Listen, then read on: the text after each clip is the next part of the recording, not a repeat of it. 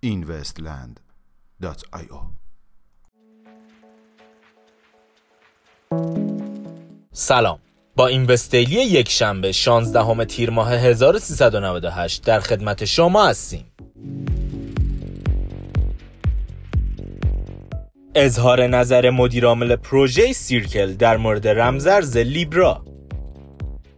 جرمی آلایر، بنیانگذار و مدیرعامل پروژه بلاکچینی سیرکل، طی مصاحبه اخیرش با شبکه بلومبرگ اظهار کرد که امیدوار است نیازهای منحصر به فرد رمزارز لیبرا برای قانونی شدن منجر به تأثیرات مثبتی در مفاد قانونی عرصه رمزارزها شود. تلاش آمریکا برای از بین بردن صنعت استخراج رمزارزها در ایران.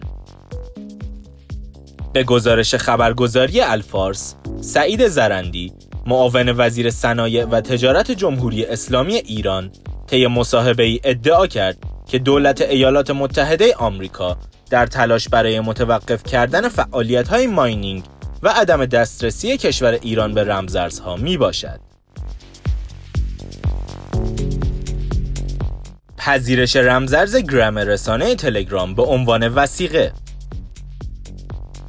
پروژه ارائه دهنده وام‌های رمزارزی نکسو اخیراً اعلام کرده است که به منظور تکمیل روند ارائه وام به مشتریان، توکن گرام رسانه اجتماعی تلگرام را به عنوان وثیقه میپذیرد.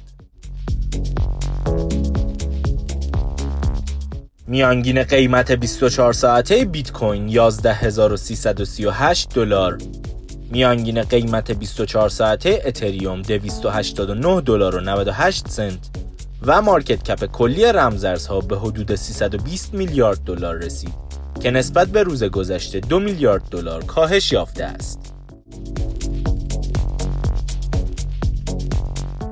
ممنون که امشب هم همراه ما بودید. تا فردا شب، خدا نگهدار.